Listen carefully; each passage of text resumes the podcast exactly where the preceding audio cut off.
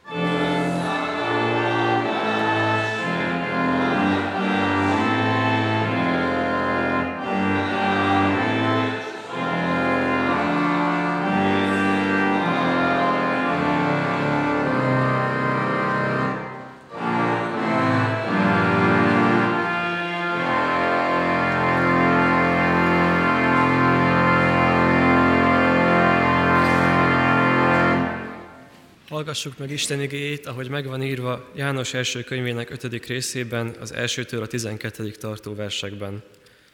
Aki hiszi, hogy Jézus a Krisztus Istentől született, és aki szereti azt, aki szülte, azt is szereti, aki attól született. Abból tudjuk meg, hogy szeretjük Isten gyermekeit, ha szeretjük Istent, és megtartjuk az ő parancsolatait. Mert az az Isten iránti szeretet, hogy parancsolatait megtartjuk.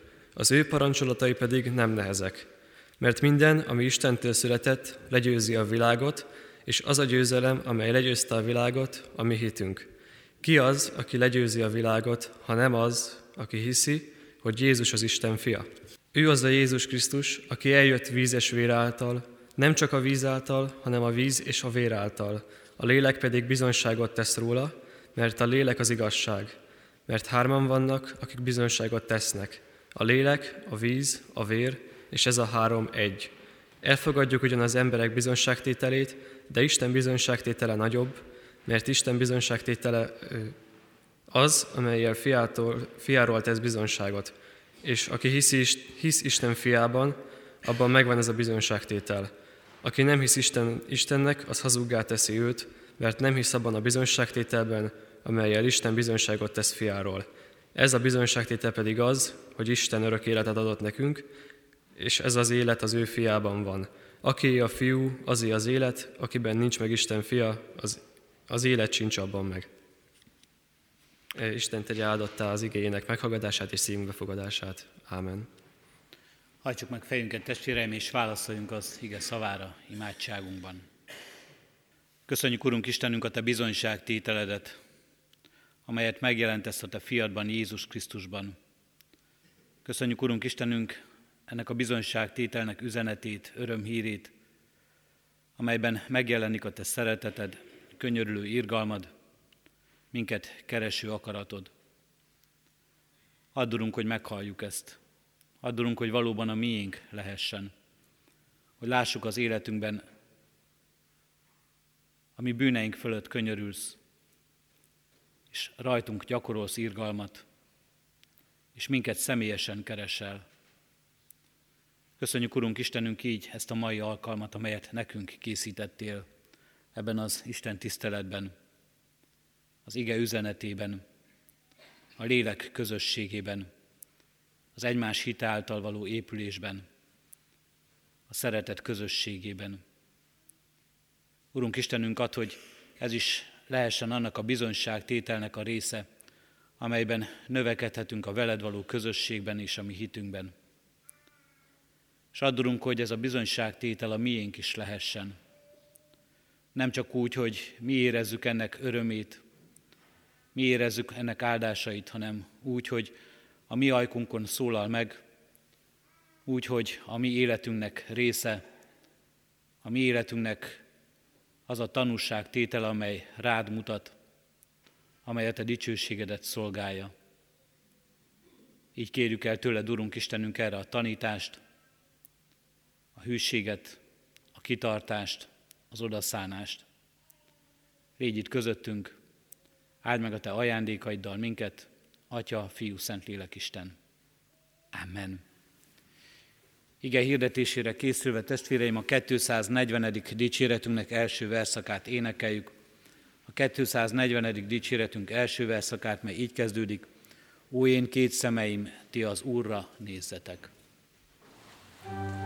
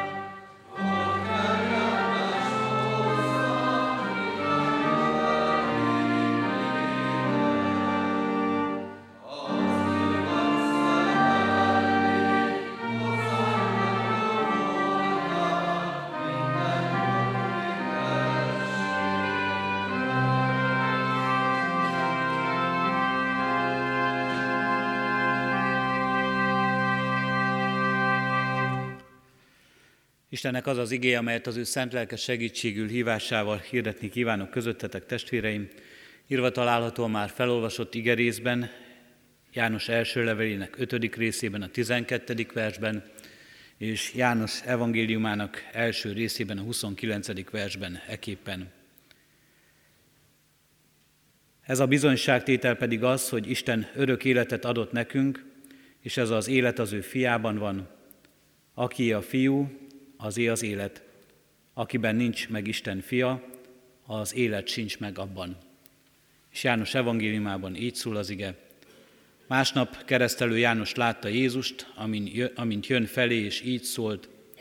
Íme az Isten báránya, aki hordozza a világ bűnét. Eddig az írott ige. Kedves testvéreim, a középkor emberét az üdvösség és kározat kérdése foglalkoztatta leginkább. Üdvözül-e halála után, vagy elkározik? A minden napjait meghatározta ez a nagy-nagy kérdés.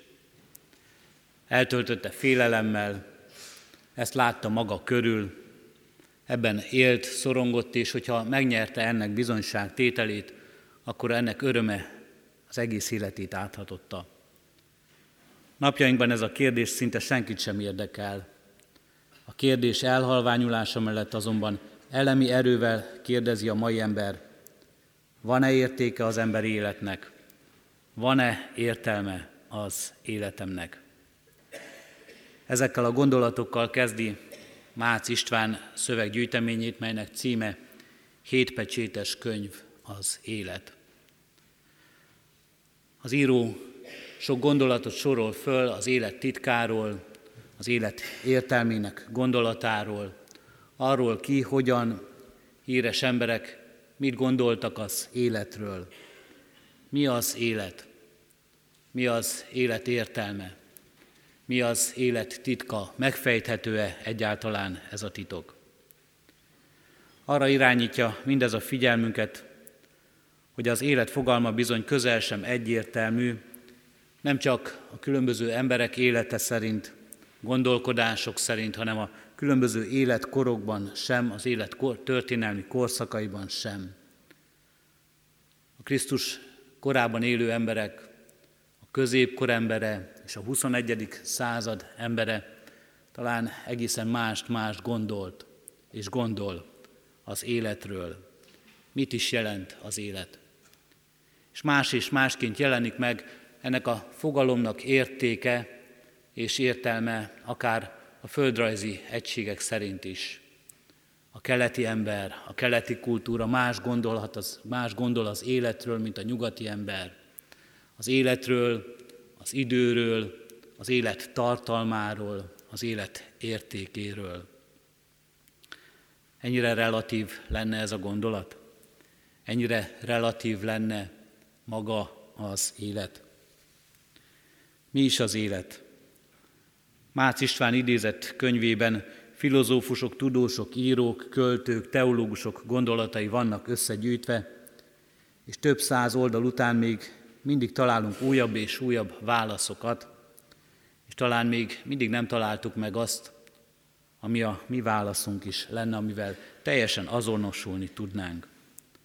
Sorolhatnánk ezeket, és talán nem is kell egy ilyen könyv hozzá, magunk is hallottunk már sokat, nagy életbölcsességeket, amelyek az életről szólnak, az élet titkát próbálják megfejteni és megmagyarázni.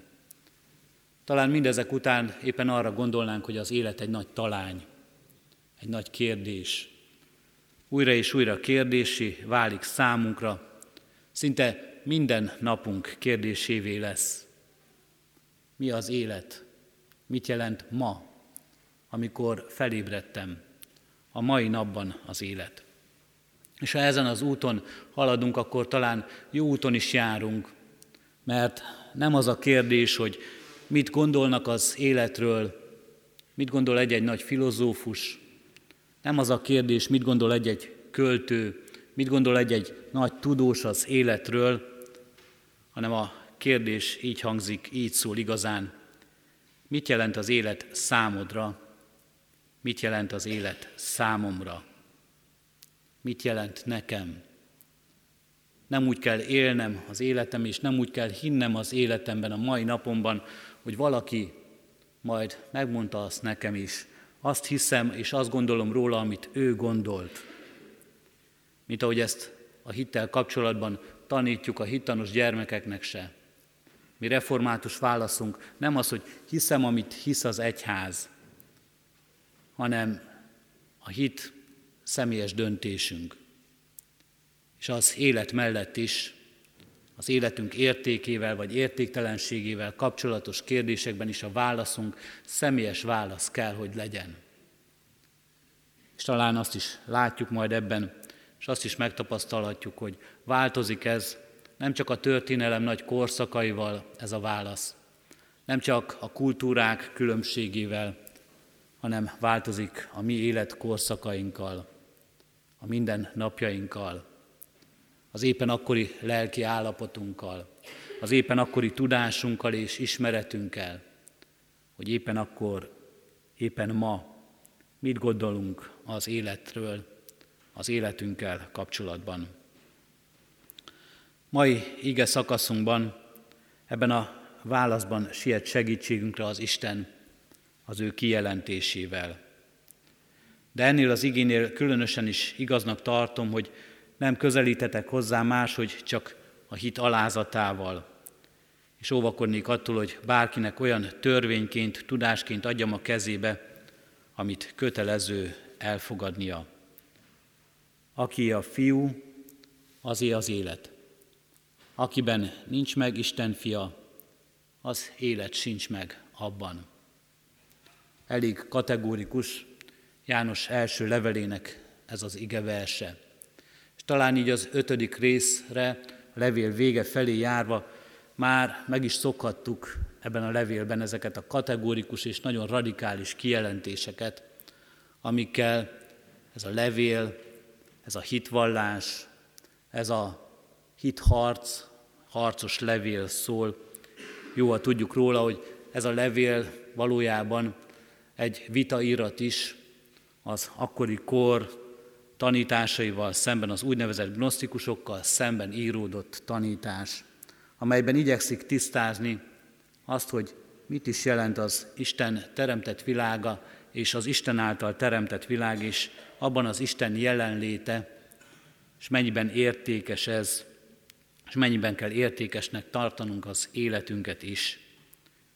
A gnosztikusok ugyanis azt vallották, hogy ez az anyagi és látható világ és az élet, amelyet itt a Földön élünk, ez valamilyen gonosz történet, valamilyen gonosz istenségnek az alkotása, és van e mellett, van ezzel párhuzamosan is, van e fölött egy lelki világ, amely csupa szép és jó, amelyet az igaz és jó Isten teremtett, és az a kettő áll harcban egymással, bennünk és értünk.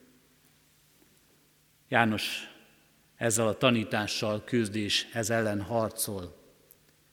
És ezen, ebben akarja megmutatni, hogy hogyan szenteli meg Isten a teremtésben, és hogyan szenteli meg különösen Isten az ő fiában, Jézus Krisztusban ezt a világot, és benne a mi életünket is. Ez a kiemelt ige vers is, ez a mai ige szakasz is erről szóló bizonyságtétel. Aki a fiú, azé az élet, akiban nincs meg Isten fia, az élet sincs meg abban. És a János evangéliumából keresztelő János bizonyság tétele pedig arról szól, hogy ez a fiú itt ebbe a világba érkezik meg. Íme az Isten báránya, aki elveszi a világ bűneit. Ahogyan először látja meg az út készítő, ahogyan érkezik a messiás, ahogyan közelít hozzá és jelenik meg ott Genezáret tó partján, ahogyan jelenik meg ott a Jordán partján, és ahogyan ez a mai nap különösen is erről szólat hozzánk, majd megkeresztelkedik, hiszen Epifánia vízkereszt vasárnapja van. Az ige, amelyben Jézus Krisztus tanít minket, amely megszólal ebben a levélben, valóban próbálja közelebb hozni hozzánk, mit is gondol Isten a mi életünkről. és mit is gondolhatunk az Isten akarata szerint mi az életünkről. Egy kis görög nyelvleckében kezdünk, újabban ez talán már megszokottá válik innen a szószékről. Ebben a görög, görög kifejezés itt, az, amely az életről szól, az úgynevezett zoe, még közelebb visz minket ez az üzenethez. Mert általában egy másik szót is használ a görög nyelv, amely sokkal jobban ismerős mindannyiunk számára az életre, ez pedig a biosz, hiszen mindannyian tanultunk biológiát, az élettant. De mi most ezt a Zoé szót használjuk, és használja itt a Szentírás, amely többet jelent sokkal a biosznál.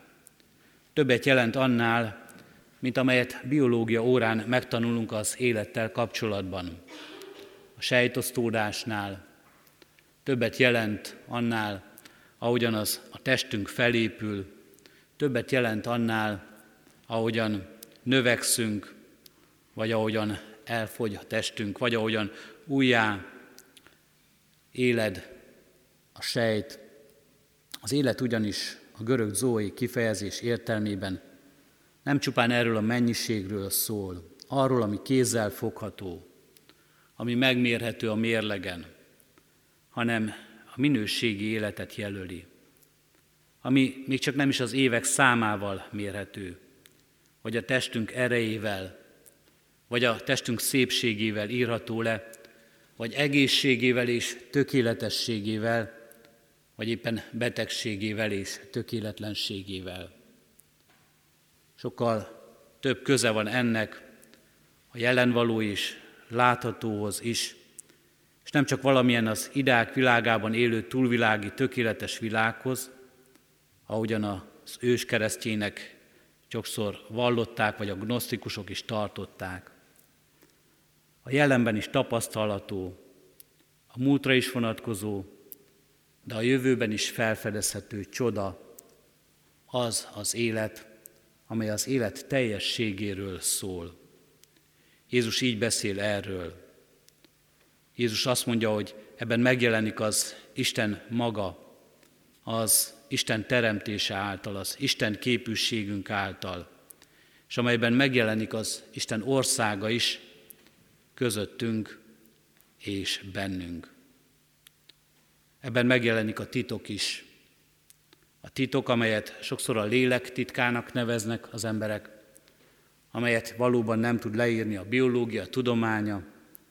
A titok, amely embert és embert összeköt és összekapcsol, szeretetben vagy szerelemben, együttérzésben, odaadásban, felelősségvállalásban. Megjelenik benne az Isten teremtés akarata, hogy az ember az Isten képére és hasonlatosságára nyitott legyen az örökké valóra és az örökké valóságra, és nyitott legyen az Istenre magára, és nyitott legyen, nyitott tudjon lenni a másik emberre is. János levele ezt mind-mind összefoglalja ebben az egy üzenetben is. Aki a fiú, azé az élet.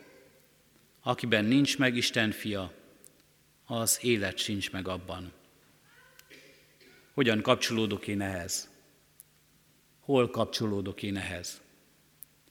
Az ige válasza egészen egyértelmű. Jézus Krisztus Isten fia a kapcsolódási pont, aki így szól, én vagyok az út, az igazság, az igazság az a valóság, amelyet Isten lát ebben a világban.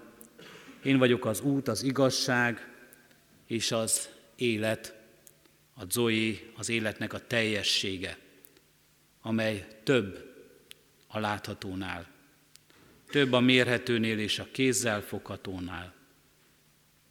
Rálépve erre az útra eljuthatunk az élettől, a kisbetűs élettől, a nagybetűs életre, de azt mondja az ige, hogy ez az élet már itt és most van. Nem várnunk kell rá.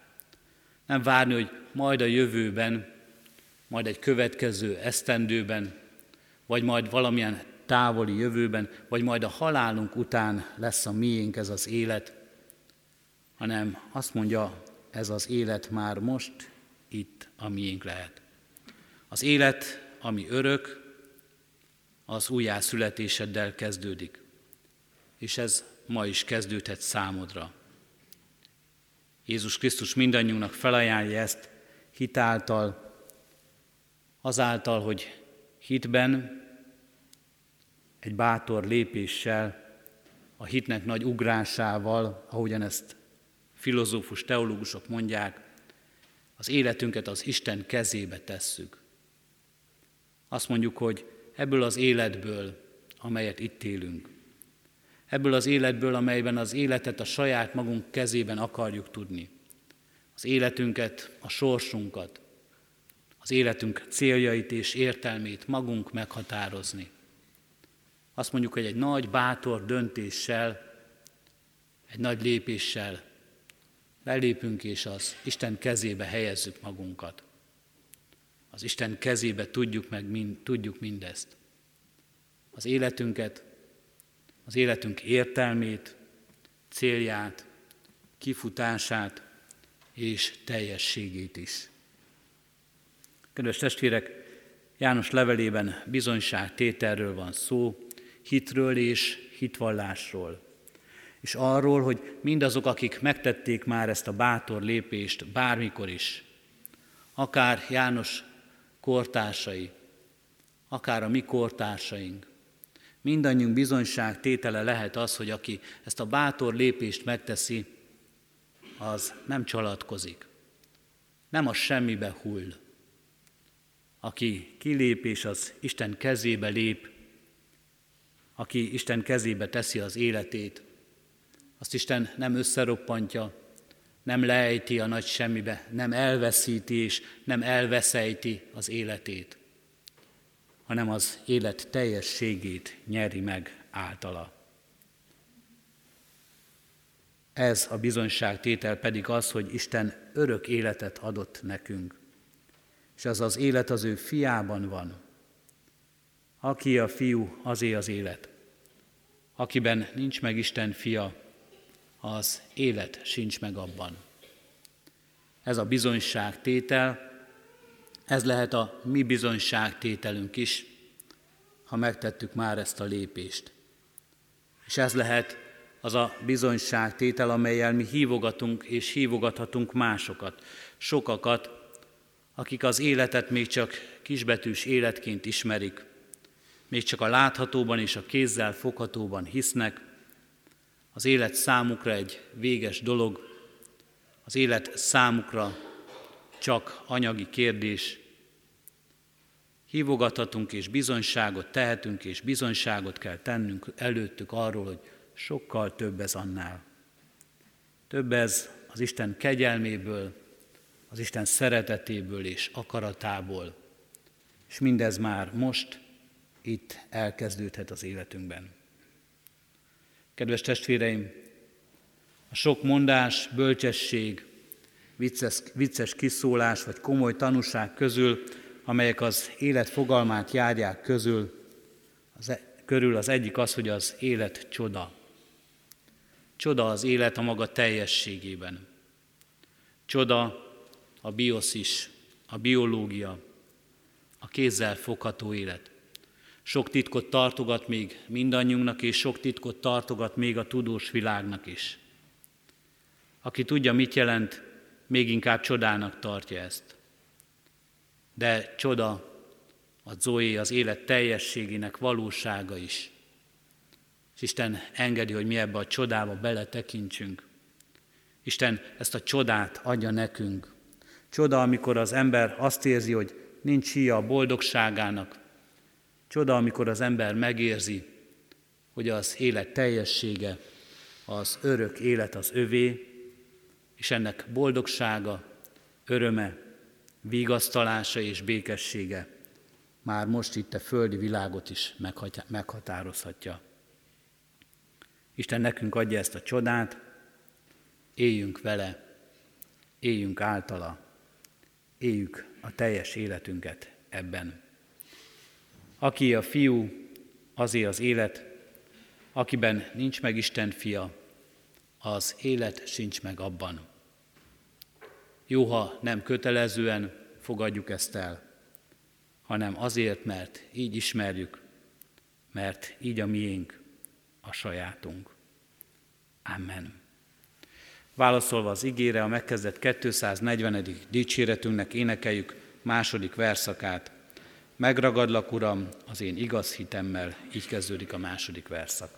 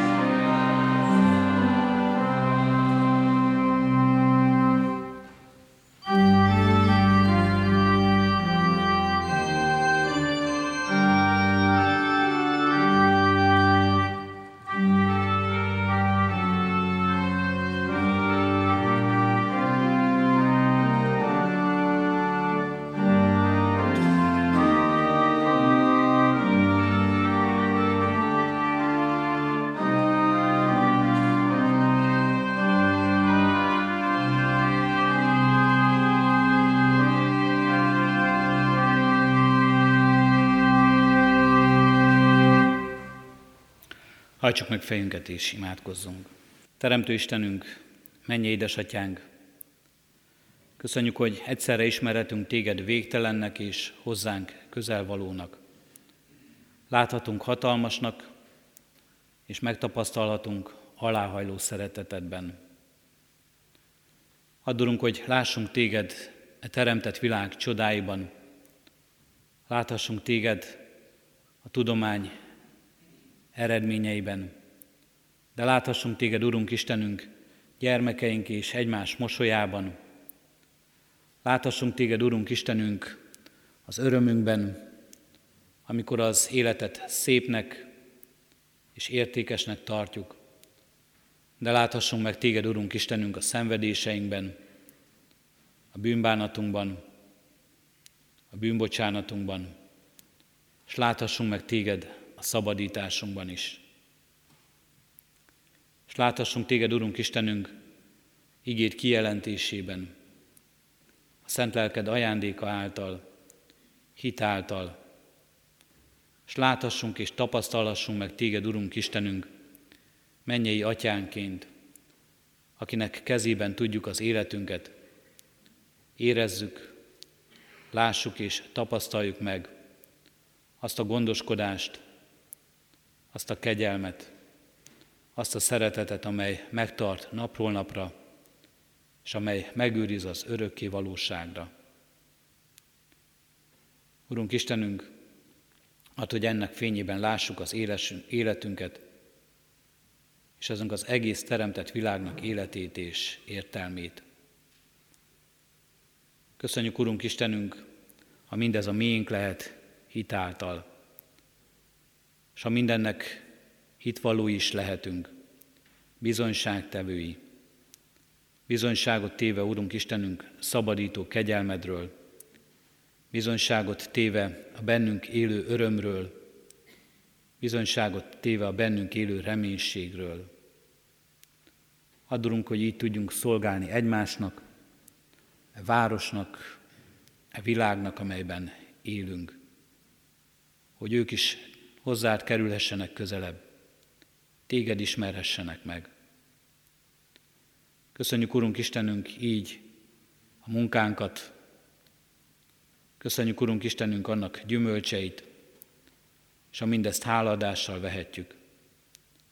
Köszönjük, Urunk Istenünk, a próbákat, és az abban megért megszabadítást, és az ezért való háladást az életünkben. És könyörgünk mindazokért, akik ezekben vannak. Könyörgünk, Urunk Istenünk, betegeinkért. Adj melléjük gyógyítókat, ápolókat, segítőket. Könyörgünk, Urunk Istenünk, a gyászolókért. Te légy az ő vigasztalójuk, Te a élő reménységet a szívükben. Üldözöttekért, kiszolgáltatottságban élőkért, szegénységben élőkért, elesettekért könyörgünk, Urunk Istenünk.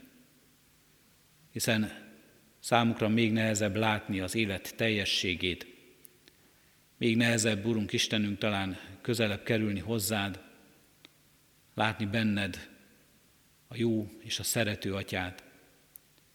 De mégis, Urunk Istenünk, ezekből a mélységekből tudsz Te igazán kiemelni és felemelni minket, és itt tudod igazán megmutatni a Te dicsőségedet mindannyiunk előtt. Kérünk hát ezért, hogy így jelenjen meg a Te akaratod, a Te munkád ebben a világban. és használj ebben minket is, Urunk Istenünk.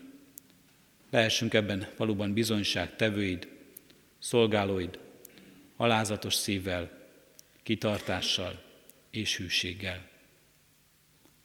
Kérünk, hallgass meg most csendes imádságunkat.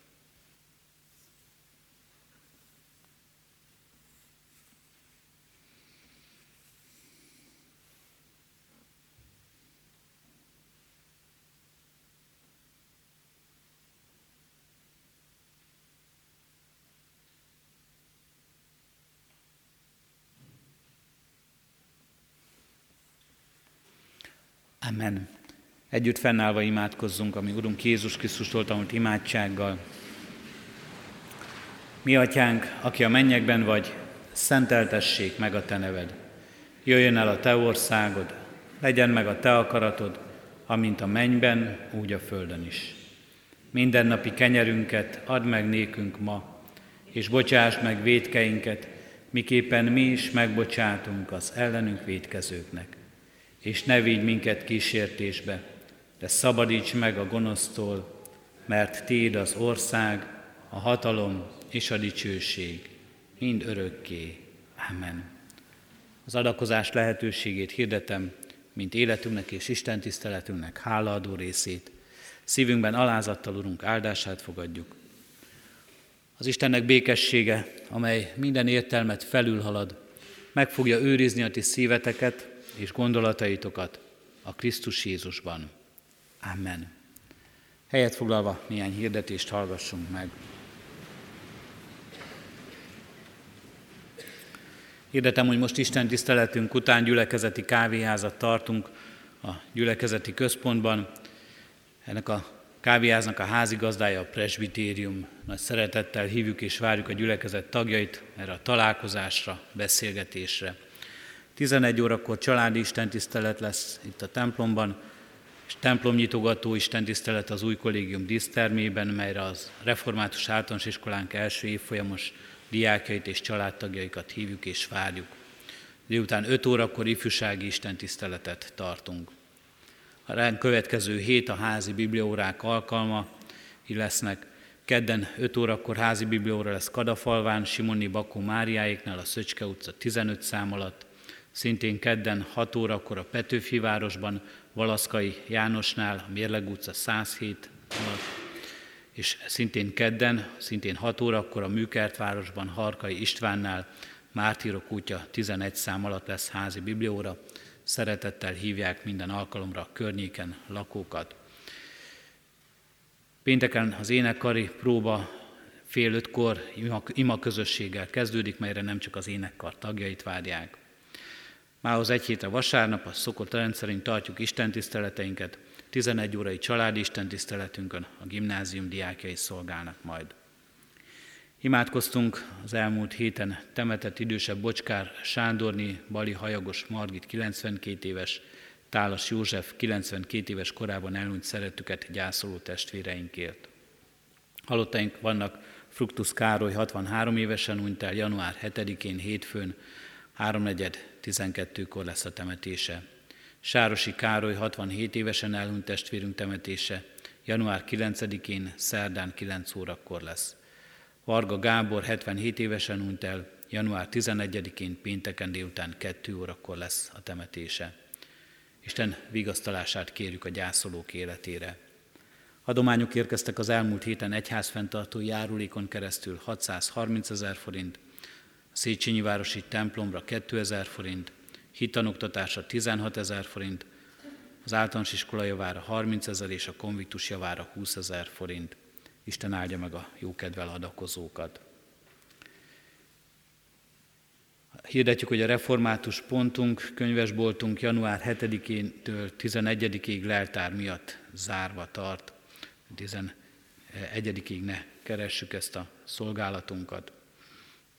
Január 12-én szombaton 10 órától lesz a Kecskeméti Református Iskola soron következő iskola váró programja, mely hívja a leendő elsősöket szüleikkel együtt.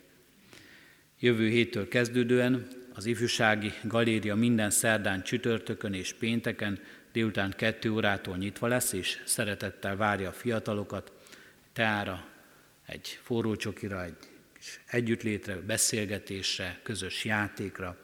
Hirdessük ezt azoknak a gyermekeinknek, unokáinknak, akik ebbe az ifjúsági közösségbe szívesen jelen, megjelenének. Tehát minden héten, szerda, csütörtök és pénteken délután 2 órakor az ifjúsági galéria, az iskolával szemben gyülekezeti központunk mellett várja a fiatalokat. Akik rendszeresen járnak Isten tisztelete már sokszor hallották, de újra és újra hirdetjük, hogy elkészült az előzetes választói névjegyzék egy gyülekezetünknek. Itt a lelkészi kiárónál megtekinthető ez. Kérjük a testvéreket, hogy, te, hogy ellenőrizzék a saját hozzátartozóik adatait, hogy jól szerepelnek-e, vagy szerepelnek-e egyáltalán a választói névjegyzékben. Amennyiben ez nem így van, akkor még lehet ezt rendezni januárban, lehet pótolni az egyház fenntartó járulékok befizetését, vagy lehet javítani az ott szereplő adatokban az eddig befizetett, befizetett adományokat és támogatásokat Isten iránti hálával köszönjük a testvéreknek. És majd elkezdődik a, az adóbevallások időszaka, szeretettel hirdetjük már most, hogy aki tud és élhet vele, az ajánlja föl adója kétszer egy százalékát, egyrészt Magyarországi Református Egyháznak, másrészt a Kecskeméti Református Kollégiumi Alapítványnak a szükséges nyilatkozatos szükséges adatok a hirdetőlapokon megtalálhatók. Hirdetjük, hogy most a gyülekezeti kávéházban lesz lehetőségünk arra, hogy a református általános iskolánk 7. B osztályos diákjait azzal is támogassuk, hogy egy szavazáson vehetünk részt. 296 német, osztrák és svájci osztály közül egyedüli magyarként ők vannak még versenyben egy olyan nemzetközi versenyen, amelynek a fődíja egy e, máltai tanulmányi út. Ez szükséges támogatásokat gyűjtenek. Az Isten tisztelet után a gyülekezeti kávéházban lehetőséget biztosítunk a szavazatok leadására. Ez teljesen ingyenes, egy mobiltelefon szükséges csak hozzá, ott lesznek segítők. Ha valaki ezt megteheti, szívesen megteszi, megteszi, akkor keresse ezt a lehetőséget majd most a gyülekezeti központban. Még egyszer a presbitérium nevében nagy szeretettel hívjuk a gyülekezet minden tagját a gyülek, az Isten tisztelet utáni kávéházba. A hirdetőlapok a templom kiáratainál megtalálhatók, bővebben, részletesebben is olvashatunk gyülekezetünk híreiről azon. Záróénekünket énekeljük, a 396. dicséretünket, a 396. dicséretünknek mind a három versét, az első vers így kezdődik, ébredj bizonyság tévő lélek.